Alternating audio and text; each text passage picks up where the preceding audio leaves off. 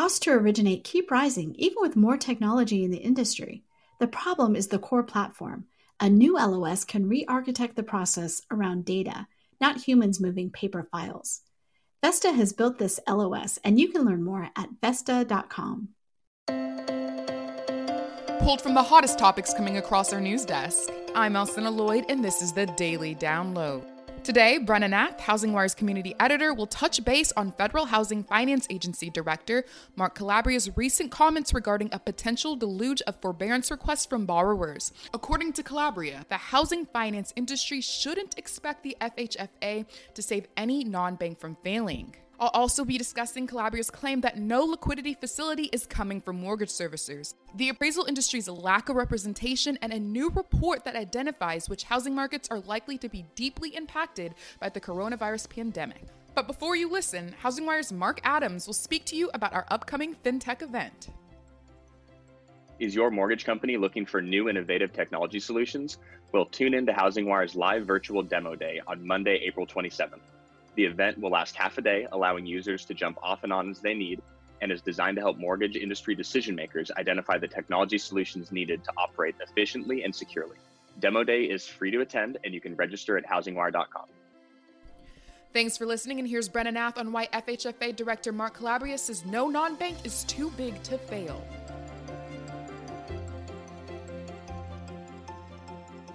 In an exclusive interview with HousingWire mortgage editor Ben Lane, Federal Housing Finance Agency Director Mark Calabria commented on some of the biggest headlines in the industry right now, with Ben getting feedback straight from the top on what the FHFA thinks of the current lending markets. This episode takes a look at Calabria's comments around non banks that bring up a familiar phrasing we all might remember from the financial crisis. But unlike the crisis in 2008, Calabria is now saying there is no non bank too big to fail. This comes amid comments from some of the biggest associations and leaders in the industry, including David Stevens, the former head of the Federal Housing Administration and CEO of the Mortgage Bankers Association, who said that the mortgage industry is standing on the precipice of widespread havoc due to a potential deluge of forbearance requests from borrowers. However, Calabria doesn't quite share that opinion. Calabria explained that looking at the financials, they're not seeing any evidence that the stress in the non bank side is systemic. What they are seeing is a small minority of firms experiencing stress, but the entire industry is not. In fact, according to Calabria, the number of forbearance requests at Fannie Mae and Freddie Mac are under 2% of the total portfolio so far. Calabria instead suggested that the potential for trouble is at companies that have a concentration of FHA loans, which have a higher percentage of forbearance requests than the GSEs do so far. Because of the limited impact thus far, Calabria doesn't expect any non bank to shut down during this crisis and instead believes that some non banks should be selling off some of their assets to raise money so they continue operating as is. To Calabria, they're not at this point where they're necessarily expecting anyone to fail, and some of this really is a matter of people just not wanting to take a markdown price for their assets to raise liquidity. But they are seeing players do that, which is appropriate. Calabria emphasized that if a non bank does find itself on the precipice, the company shouldn't expect the FHFA to come to their rescue. And while he can't speak for others in the industry, he certainly doesn't consider any of these firms too big to fail. This is only one part of the interview Ben had with Calabria. Check out the HousingWire website for more coverage and his comments. Also, stay tuned for Alcynna's breakdown on his comments around servicing liquidity. Thank you for listening, and I'll wrap with today's top stories, starting with the Federal Housing Finance Agency Director Mark Calabria's claim that no liquidity facility is coming for the nation's mortgage servicers.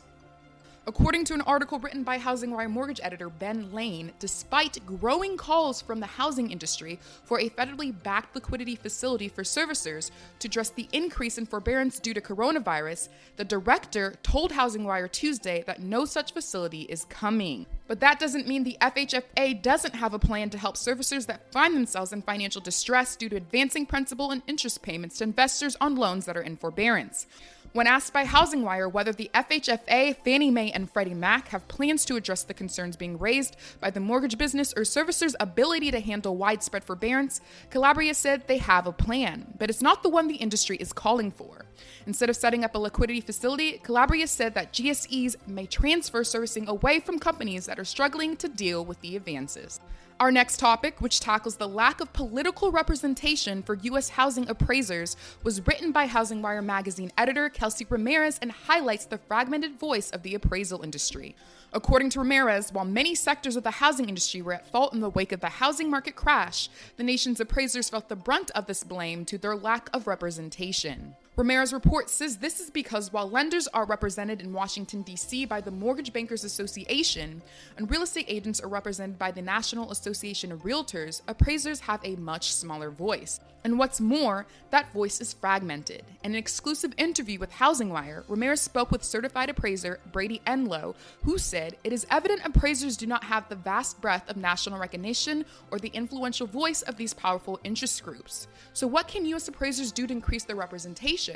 Well, Ryan Lindquist of Lindquist Appraisal says appraisers need to come together and join a cause. According to him, in order to heighten their political presence, individual appraisers can join their state coalition, local associations, and support the national organizations that are taking a stand. Lindquist says even if appraisers don't necessarily agree with everything an organization stands for, it's still important to at least stand with someone or some organization. Our last story, which was written by Housing Wire reporter Julia Falcon, identifies which housing markets are likely to be deeply impacted by the coronavirus pandemic. According to data released from ATTOM Data Solutions, which measured the percentage of housing units that received a foreclosure notice in the fourth quarter of 2019, the virus has made 14 of New Jersey's 21 counties the most vulnerable in the U.S. Other clusters include Florida, and when combined, the two states have 24 of 50 of the nation's most vulnerable counties. The top 50 most vulnerable markets also include four in New York and three in Connecticut. As a whole, the Northeast has the largest concentration of at risk counties, while the West and Midwest have the smallest. Thank you for listening to today's wrap. Join us tomorrow afternoon for another briefing of Housing Wire's top stories. Already like Housing Wire's content and want more? Well, we created HW Plus for our raving fans just like you. Our premium content digs deeper into the why behind the news cycle and provides career making insights and analysis of the mortgage, real estate, and fintech industries, all for less than your daily cup of coffee. For more information, go to housingwire.com slash membership and feel free to reach out to Housing Wire community editor Brena Nath for a bonus discount code.